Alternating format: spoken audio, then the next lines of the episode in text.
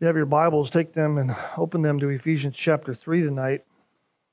It's been some time since we've been here, obviously, over the holidays and things like that. And so I need to maybe start out by reminding us where we've been. You remember that we are focusing our attention in verses 1 to 13, chapter 3, as Paul, really, in his exhortation to the Ephesian believers, takes this detour, if you a kind of side road, if you will, from the main drive of his letter to them. and he's doing that so he can explain to these Gentile believers who are in Ephesus why he's saying what he's saying to them. What he has said in chapter 1 and chapter 2, and what he's going to say following this in chapter or verse 14 and following through the end of the letter why he's saying that. He takes this detour in order to explain just why he is saying that and why he could say that. And of course, Paul is talking about the church. He's talking about the church. And I think that it's fair to say that there's nothing more important in the mind and heart of God than the church. I don't think that's a far stretch to say that. Of all of that which God has created, the most important is the church. In fact, it is referred to as the bride of Christ. It's referred to as the body of Christ. Of course, we understand the universal church, all saved throughout all the ages, is part of this grand reality of the church in a universal sense, but what we don't know of the church really unless it's manifested itself in a local body of believers. And so that's what he's really talking about. That's why he's writing to this specific group of believers. We understand that he's talking about the church, the body of Christ, that reality that is important to God, that's the most important thing to God. Nothing could be more important to God than that which is of Jesus Christ. And therefore, the church is the supreme thing that is important to the Godhead, the church. So important, in fact, that that may be quite possibly why we have so many books in the New Testament written to the church. Because God wants His church to be exactly what He intends it to be.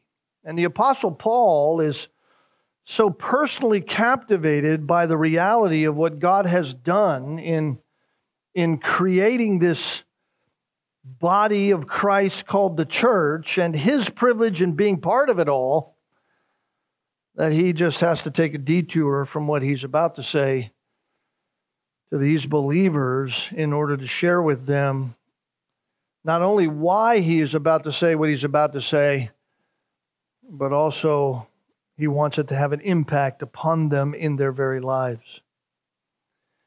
In fact, Paul is about to say, you notice in verse 1 of chapter 4, I entreat you to live as you ought to live. Why? Because of your faith in Christ, who is the head of the church. You see that there in verse 1. I, the prisoner of the Lord, entreat you to walk in a manner worthy of the calling with which you have been called.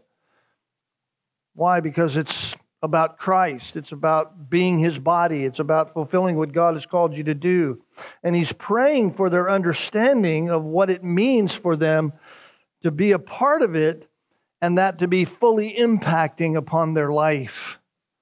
And so he detours here in the first 13 verses, as we have it in the New Testament, to let them know how he came about this very privilege, how he came about to have his part, and what his part is in this church. And so Paul uh, takes this detour from what he's been saying in order to tell not only these Ephesian believers, but us really, about his own role in the purposes of God for the church. And I believe that if we if we take our time and just grasp the immense privilege that we have been granted by God as his church, then we will never treat it with a low view with which oftentimes it is treated by many in the Christian community today.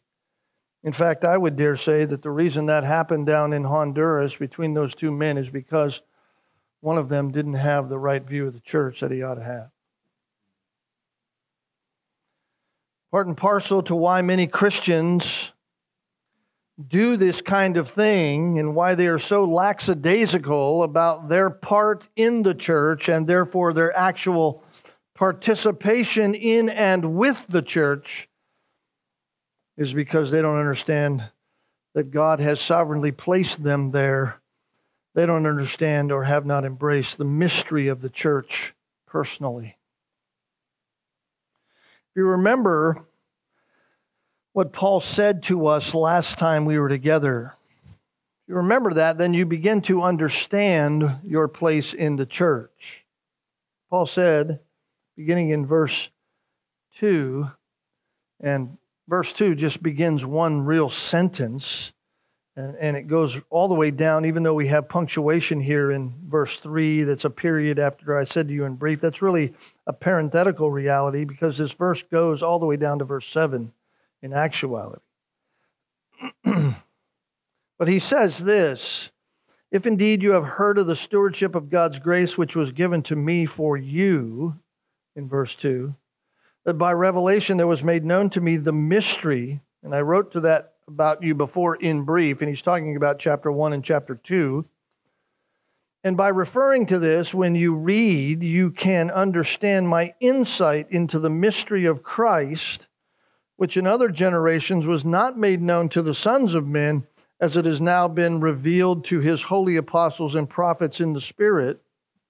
To be specific, that the Gentiles are fellow heirs and fellow members of the body and fellow partakers of the promise in Christ Jesus through the gospel, of which I was made a minister according to the gift of God's grace, which was given to me according to the working of his power. when you read the word Gentiles, don't forget that's you. That's you and I. That's us who are not Jews. That's anybody and everybody without a Jewish heritage is part of this reality that Paul is talking about here and addressing with the Gentiles in Ephesus. Paul says, I've been given a stewardship of God's grace. It is my responsibility to carry it out. We all have a stewardship. We talked about that last time. We have a stewardship to the church. It's not for us, it is for others. That's why Paul says it was given to me for you. Wasn't given to me so that I could puff myself up. Wasn't given to me so that I could carry out some kind of self promotion campaign. No, this is about you. I was given this so that I would put my effort into it with all the stewardship and so that all that I had been gifted by God and been given by God would be given to you. So it entails my God empowered gift of grace to magnify this mystery of Christ, to work about so this mystery that is the church would come to full fruition in your own mind and heart, right? The unity, this is the mystery really at its at its fullest fruition, as we will see further as Paul goes on in this letter. The, the mystery is the church, but really it's the unity of believers brought together by means of the gospel. And the mystery, that mystery, that wisdom of God, as Paul calls it, is seen through the church. You notice in verse 10, he says, In order that the manifold wisdom of God might now be made known through the church. So, this wisdom of God, which is this unity of brothers together who were separated at one time, now brought together by the gospel of Jesus Christ, would be seen to all the world and to heavenly rulers and authorities by means of the unity in the body called the church. So, if we want to understand the church, if we we understand Paul's letter to the Ephesian non Jewish believer and to the Jewish believer because he's, he's speaking of this to the Gentiles, but, but this is really a message to all Christians. If we're going to understand this, then we need to understand that this is a letter about God reflected unity of believers through the church And that reality is both shocking to the world as it sees it, and we got a testimony about that tonight, as the, even the Catholic Church, the false religion of the Catholic Church, watches this young man who has been so horrifically sinned against, and even someone from the other family who, whose father sinned against this other man. They watch that he is serving the Lord, trusting the Lord because of all that God has given him. So it's shocking to the world and it is illuminating, Paul says, to the rulers and authorities in the heavenly places. So, this is the drive of Paul's letters. We don't oftentimes think about that in our own life as we interact with the body of Christ, the church. We don't think our impact has all that far reaching consequence, and yet Paul says it affects the world and it affects the heavenly realms.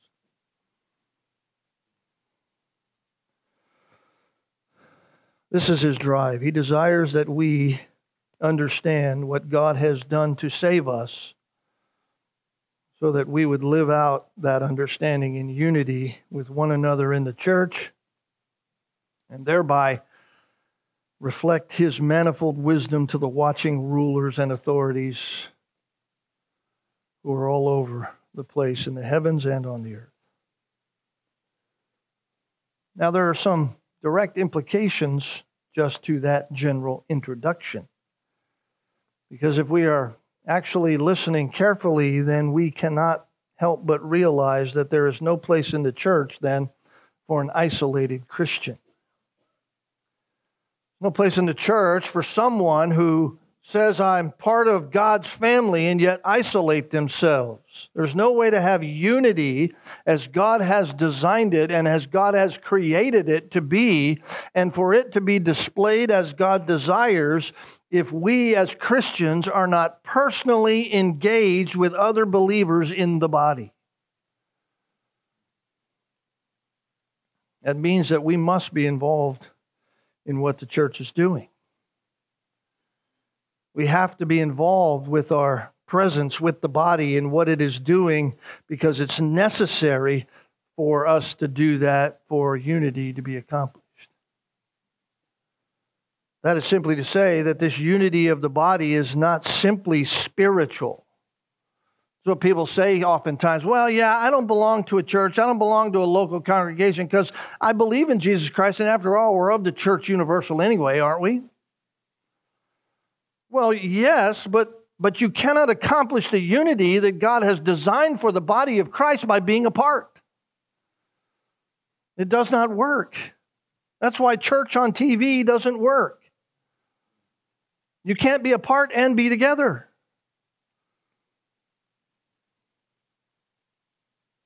It's manifested physically by means of togetherness. We must be together to reflect our unity. That's just the first general implication that we know from this. Secondly, it implies that we put into practice, therefore, if isolation is a, is a non starter for the Christian in the body of Christ, then secondly, we have to put into practice our God given giftedness among the church. It's one thing to be present, and that be necessary. It is necessary. It's one thing to be present, but involved in that presence is our usefulness. In fact, Paul will direct, directly address that in chapter 4 when he says in verse 11 through 16, he gave some as apostles, and some as prophets, and some as evangelists, and some as pastors and teachers for the equipping of the saints for the work of service to the building up of the body of Christ. We could just replace body of Christ with the term church for the building up of the church. Until when? Until we all attain to a unity of the faith and of the knowledge of the Son of God, to a mature man, to the measure and the stature which belongs to the fullness of Christ. And as a result of that, or as a result of that usefulness and being used in the body of Christ, through our togetherness and unity being built in the church, that's what happens. As a result, we, that is us together, are no longer to be children tossed here and there by waves, carried about by every wind of doctrine, by the trickery of men, by craftiness and deceitful scheming. In contrast to that, but speaking the truth in love, we are to grow up in all aspects into Him, into Christ, who is the head, from whom the whole body, being fitted and held together by that which every joint supplies, according to the proper working of each individual part, causes the growth of the body for the building up of itself in love. You cannot do it and be apart. It cannot be done. Each one of us has a part. And so, as we've been studying through Ephesians, Paul has given us this, this broad brush picture back in chapter 1 of what God has done to save us. He elected us before the foundation of the world. Remember that way back in chapter 1? And then he, he gives the sovereignty of God in, in how God took care of us and why it was necessary in chapter 2 because we were dead in our trespasses and sins. God had to do something to save us why we needed that. And he's going to get specific about how we live out this grace given to us in the church, beginning in chapter 4. But before he gets to that, he's, he's reminding all of us, particularly these Ephesian believers, the incredible way in which God took to get the gospel to them and why that's important to know. This is important in our own understanding of our place in the body of Christ. And I don't think often we think of it, but we need to. Paul says that all of this was a mystery, you notice, before, but it has now been revealed to him by the revelation of God, verse 3. That by revelation there was made known to me the mystery and if I refer to this, you'll understand, he says in verse 4, my insight into the mystery of Christ. In the past, it was a mystery. In the past, it was hidden in God, it even says a little further down. It was information that God had, but God had not revealed. So it wasn't in the sense that it wasn't information and it needed to be made up. It just wasn't information that was fully disclosed. And so Paul says it was a mystery in the past. It was something that was there but unknown, something unrevealed. That is simply to say that it wasn't, that it didn't exist in the mind of God, like I said. It certainly did. It just that he hadn't revealed it yet. It was secret. God told Paul and others, verse 5 says. In other generations, it was not made known, he says, to the sons of men, as it has now been revealed. Where? To his holy apostles and prophets in the Spirit. This is another argument for the reality that we have a closed canon. We do not have other people receiving information about the church or anything else to do with the body of Christ or anything else that has to do with anything about spiritual things other than the scriptures itself we already have. There is no new revelation coming. What was that secret? That secret was the reflected body of the Messiah, known as the church, would not simply be comprised of Jews but it would be comprised of both Jew and Gentile as one. And you say, well, that's, that doesn't sound all that important to us, but it ought to be important to us, and, and it ought to be important just because of the Christian heritage that goes all the way back, frankly, into the Old Testament. The old, in, in the Old Testament, an Old Testament Jew never saw a Gentile. Uh, it wasn't as if they, they didn't believe a Gentile could be saved by God. It wasn't Gentiles are never savable.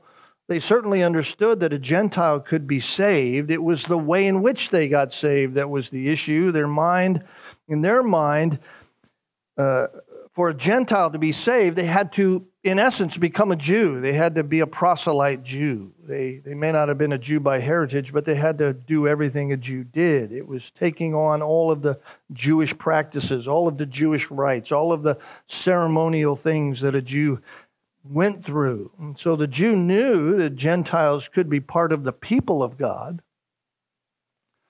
But what they didn't know was that in God's plan, Jew and Gentile wouldn't be two, they'd be one, and that one would be brought about through Jesus Christ, and it would be known as the body of Christ or the church. That's what they didn't know. The Old Testament Gentile could become a proselyte Jew, but even as a proselyte Jew, that didn't change the fact that there was still a wall of distinction between them and any other Jew. We even talked about it in our previous studies when they had to come to God. They had to approach God in a different way. They couldn't even approach Him the same way. They couldn't enter the temple the way a natural Jew could enter the temple. There was always that dividing wall, if you will, not only the dividing wall of their heritage, but, but actual dividing walls. And those walls created this distinction between the two. There was the area of the Gentiles, then they had the woman's area, and then you had the area where Jewish men could go. And so they didn't understand that God was intending that there would be no distinction between the two through Jesus Christ. The Jew knew that there was a Messiah coming, but they didn't understand the mystery of the incarnation. In fact, the, the history of the Gospels shows us that most Jews of the day didn't even believe that God was in Christ. We saw it even this morning. They continue to reject Jesus Christ and who he is at massive amounts of people. In John chapter 6, 20,000 people just turn from Jesus and walk away at one time. So they didn't understand that the Messiah would dwell in the believer through faith in Christ, faith in the Messiah. So the mystery of Christ in you was far from their understanding. So they knew that God's salvation would include Gentiles, but they didn't understand the fullness of that truth. And so that's why Paul says, and by referring to this, verse 4, when you read, you can understand my insight into the mystery of Christ. It was withheld in other generations, wasn't made known to the sons of men, but it's made, been made known now. It's been revealed to his holy apostles and prophets in the Spirit. And what was revealed? That the Gentiles are fellow heirs and fellow members of the body and fellow partakers of the promise in Christ Jesus. How? Through the gospel. So, this is the main issue that the Apostle Paul is driving at. And he wants all believers, particularly Gentile believers, he wants us to understand about the mystery of God's creation of the church and that it is all who believe are together, together, together. Together, together, together. Paul wants us to know that we are fellow, fellow, fellow. Together, together, together. We have to understand this. And I think when we grasp its significance, it will forever change how we interact with the church. Let me, let me say it differently so that we get the point. If what we hear from Paul doesn't change how we think and interact with the church, then the reality is that we have yet to comprehend what is the breadth and the length and the height and the depth of what God has done for us. This is exactly what Paul prays. I want you to be able, verse 18, that you might be able to comprehend with all the saints what is the breadth and the length and the height and the depth, and to know the love of Christ, which surpasses knowledge, so that you may be filled up with all the fullness of God talking about the church. He wants our understanding to be fully engaged with the church and, and what all that means by way of practice and interaction and outworking in the church so that the world sees us and wonders, and so that the heavenly realms are, are learning about the manifold wisdom of God from the church.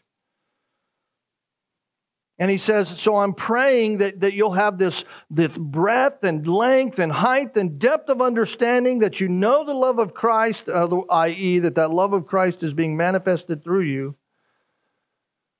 It's so flooding your eyes, so flooding your mind, that you're filled up to all the fullness of God. That's why Paul can say in chapter 5, therefore be imitators of God. Be imitators of God. If you understand this, you'll live it out just as God would have you live it out. You notice that Paul says the specific mystery is this that we are, notice, fellow heirs, fellow members, and fellow partakers. That's the together, together, together. We are fellow heirs, fellow members, and fellow partakers. That simply means that we are fellow, fellow, fellow. We are together, together, together. You say, why do you say it that way? Because that's the prefix of each individual word in the original language that you have here in this verse.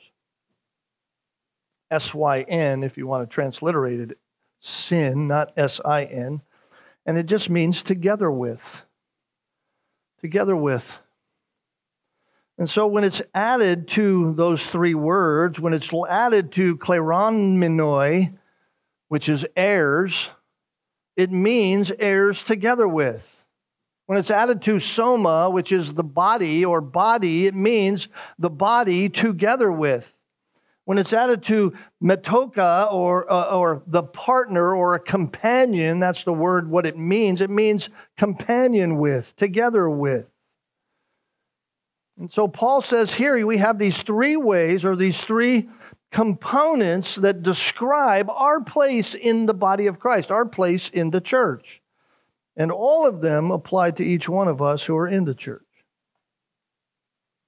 And so you notice right out of the gate that just the idea of together with removes a whole lot of concept about isolation, doesn't it?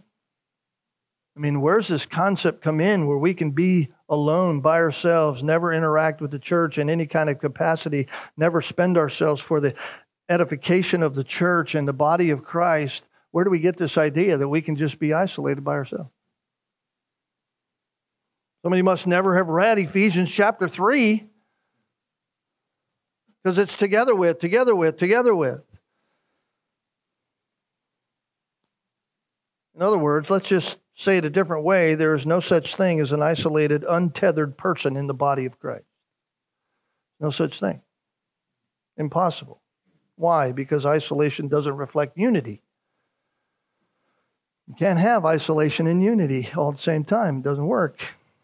We are together, we are together, we are together, and we are together in these three different ways. How? Through the gospel. Through the gospel. So think about it with me. God, through his infinite wisdom,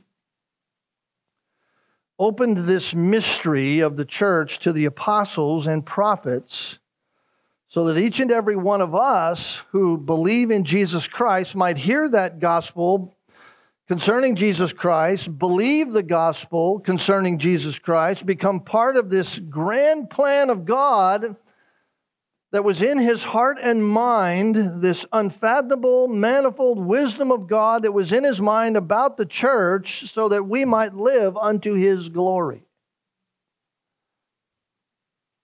And he did that with the ultimate purpose that this church would show the world and teach the heavenly realms about his manifold wisdom that they could learn no other way. God creates this, this plan. God hatches this manifold wisdom of His to save a people of His own who would represent on earth the body of His beloved Son who saved them. And the reflection of that and how they interact with one another would be such a magnificent reality to the world around that the world just stands shocked and the heavenly realms stand in awe of how God works out his great glory. Beloved, that alone ought to get us excited about being part of the church, shouldn't it? So let's let's just dissect a little bit for us here these three terms together. Verse 1, fellow heirs, he says. We are fellow heirs. Fellow heirs. Paul loved that term. Paul loved that term. Synkleronomoi. In fact, he uses it over and over again throughout the 13 books that he has the prov- privilege of learning or writing. He uses it when he speaks of Abraham in Romans chapter 4, verse 13. He's relating that to the Jewish unbeliever that, that while they held to their heritage through Abraham, that, that he was their entry place to God, while the Jew held to that, what was actually a reality was that Abraham was given the promise that he would be the heir of the world. Paul says meaning that through Abraham the Messiah would come, and through the righteousness of Christ, the Messiah, all who believed like Abraham would be saved.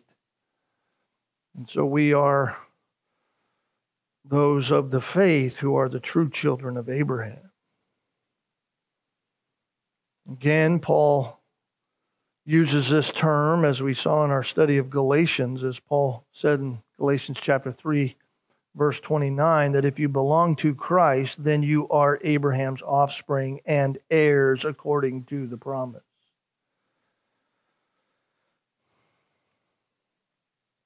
Notice in chapter 4 of Ephesians, chapter 4 reiterates it again when Paul uses the illustration of the slave and the child. I'm sorry, in Galatians chapter 4.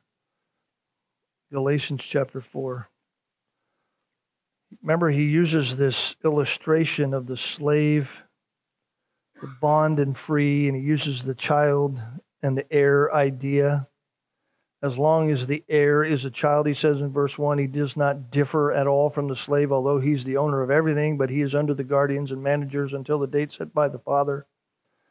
So also, while we were children, we were held in bondage under the eternal thing or the elemental things of the world. But when the fullness of time came, God sent forth his son, born of a woman, born under the law, in order that he might redeem those who were under the law, that we might receive the adoption as sons.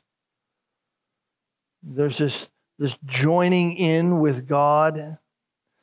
He says, Because you are sons, God has sent forth his Spirit into your hearts, crying, Abba, Father. Therefore, you're no longer a slave, but a son, and if a son, then an heir through God. So even though the child has a master over him when he's old, his heirship comes into play. It takes effect.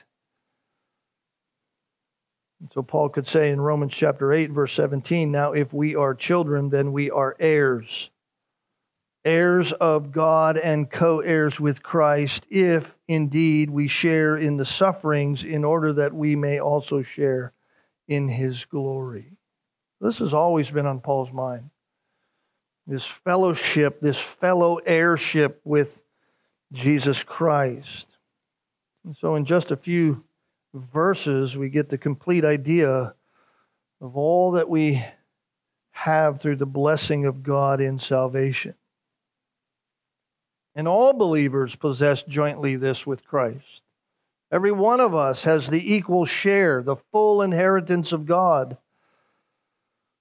And so when you think about that in the church and when you think about your place in, in the church, in the body of Christ, there's not one of us, because of our fellow heirs together with one another, that we get this idea that we have some kind of better place than somebody else. We're not better than one another. There is no so called inner circle in the church. No idea of some kind of spiritual segregation going on in the church. Paul's just simply saying to these Gentile believers, they're not spiritually above, and no saved Jew is spiritually above. They're all on the equal plane. It isn't Jewish Christians, oh, and then the Gentiles as some secondary source. No, all who are in Christ inherit all of God's blessing, and it is inherited jointly and only through Jesus Christ. Jesus Christ is the head. It's all held together by him. So Paul says, Here's here is what I found out through the uncovering of the mystery known as the church. The body of Christ, first of all, is the reality that all believers are heirs together. We all are heirs. Nobody's better than the other. And he says, secondly, and we are fellow members fellow members, synsoma. Remember how the Apostle Paul referred to believers at the end of chapter 2? Remember what he said? We are, we are fellow citizens, or we are a kingdom, he said. We're a kingdom. And then he says we're a household of God. Right? So then you're no longer strangers and aliens, verse 19, but you are fellow citizens with the saints and are of the God's household. Then he goes a little bit farther in there at the end and he says, You are the temple of the Holy Spirit. You are the place where God dwells. And now, here in chapter 3, he links us all the way back to chapter 1 and verse 22 and 23. Notice what he says there. And he put all things in subjection under his feet, under Christ's feet, and gave him as head over all things to the church, which is his body, the fullness of him who fills all and all.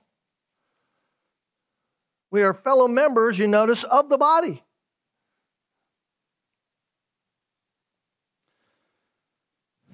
We are members together of one body.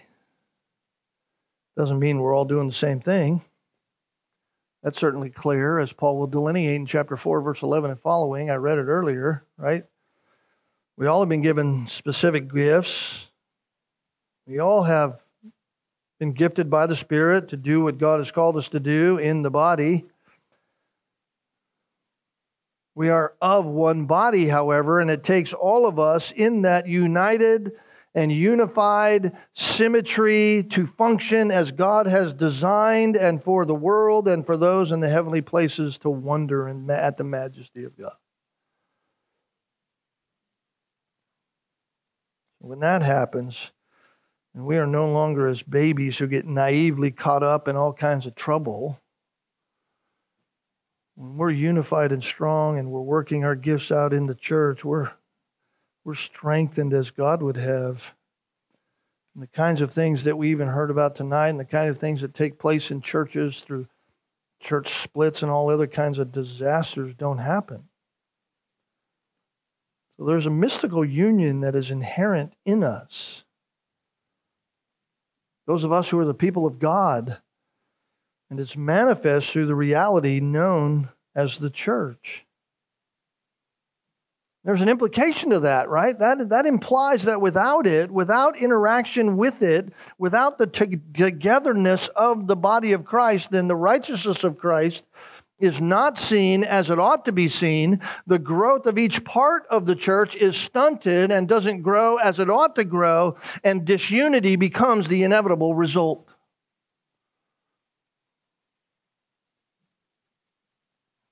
We have to strive and grow in our unity with one another. So that God is glorified through the reality that the world knows that Christ is the way to eternal life. We're a reflection of the gospel as much as we talk about the gospel. You say, how does that happen? It happens when we grow in our love and our knowledge of the one who has brought us all brought this all to pass. When we grow in our very the unfathomable riches of Christ and, and we understand the manifold wisdom of God, which is according to his eternal purpose, which he carried out in Christ Jesus our Lord. The more we know and understand what God has done for us, the more we will strive to be unified in our outworking of togetherness with our fellow members in the body. Paul says we are fellow heirs, we are fellow members of the body. And then, third, he says we are fellow partakers. Notice, of the promise in Christ Jesus. Did you notice that Paul didn't say of the promises? That we're fellow partakers of the promise. The Bible's full of promises clear. All kinds of promises for those who believe in Jesus Christ. But here, it's just the promise. What's that? That's the promise of redemption. That's what Paul's talking about. the promise of redemption, the promise made to Adam and Eve in the garden and repeated to Abraham and to others throughout the entire Old Testament. It's the promise that is the bedrock of all the promises for those who believe in Jesus Christ. There is no promise for you if you do not have redemption. It's only through Jesus Christ that we have any access to any promise. So, to have a share in the promise of God begins by embracing the promise of redemption through Jesus Christ. That's why Paul says, through the gospel. We're fellow partakers of the promise in Jesus Christ. How? Through the gospel. In other words, there's only one entry point. We are in Christ through the gospel. That is simply to say, if you're going to participate in the mystery which is known as the church that was revealed to the Apostle Paul by the Spirit, then it is to come only one way it comes through the gospel.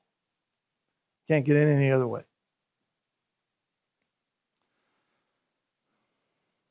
That means that the church is not a place for the unbeliever.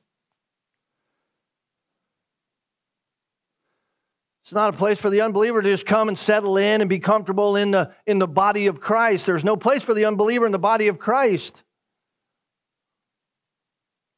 If they come to the body of Christ, they need to hear the gospel, they need to see the gospel. And they'll hear the gospel and see the gospel, and they'll either embrace Jesus Christ or they'll not like the light, and because they love evil, because man loves the darkness, they'll run from the light and not want to have anything to do with the light. Only believers are fellow partakers of the promise.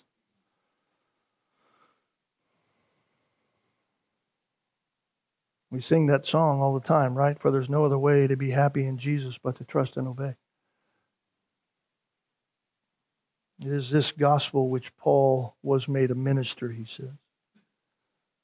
It was this of which I was made a minister. It was this of which I was given the privilege to be able to go and tell you exactly how God saved you, why you needed salvation, and why I'm here telling you it.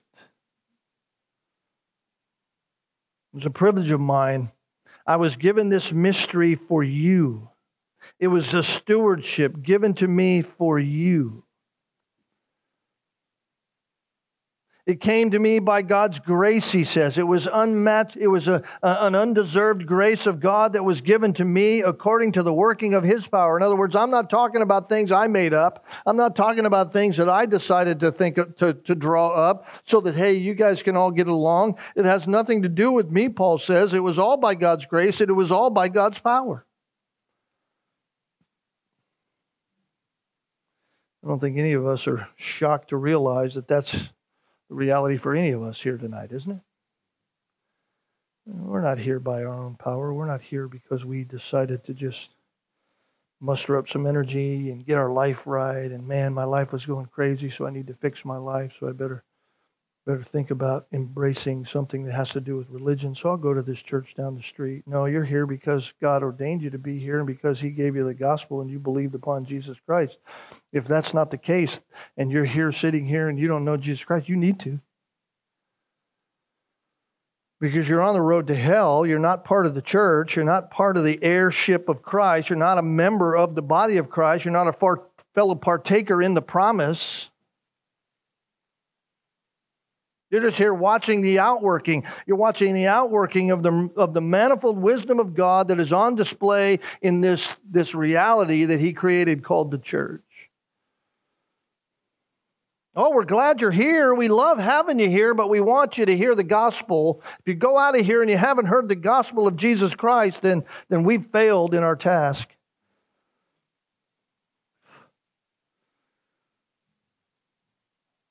We're here tonight because of God's grace, and our gifts and our usefulness is all by God's grace and because of His power working in us. And so we don't just get to use it any way we want, we have to use it for God's glory. So Paul is saying, don't, don't think highly of me. Paul says, I, I don't want you to think something special about me. Think of God. Don't, don't think of me, think of God. Fact, we'll get into this next time, but you notice Paul says, To me, this was given the very least of all the saints. I mean, I'm just surprised I'm even part of this. I mean, if, if we were all on fire, Paul says, I'd be entering with smoke. It, it would smell like smoke. I mean, to me, this was given. He says, Don't look at me. Think about God. He's the author and perfecter of our faith. He's the one who works in us for the unity of the church. If there isn't unity in the church, then we we don't understand what God has done for us. So let's be and think together, together, together. That's what we need to be, and that's how we need to think. Together, together, together for the glory of God and the unity of this body. Well, that's enough of my ranting. We'll get more later. Let's pray. Father, thank you for this message tonight. Thank you for the truth in your word that challenges us and helps us so richly. Lord, I pray that this message has been clear in our hearts, that it's challenged us where we need to be challenged, that it's causing us to rethink and think about how we as people interact with this church. It's easy for us to, to come up with all kinds of excuses. But really, Lord, that's just what they are excuses. If you've saved us, then you've equipped us, gifted us, brought us together. Help us to be used to that end for the building up of this body. Help us never be so flippant with it that we ignore it. I will praise you in the end for all eternity. May we be a reflection of just what you wanted and created us to be for the gospel to the glory of you and our Savior Jesus Christ, in whose name we pray. Amen.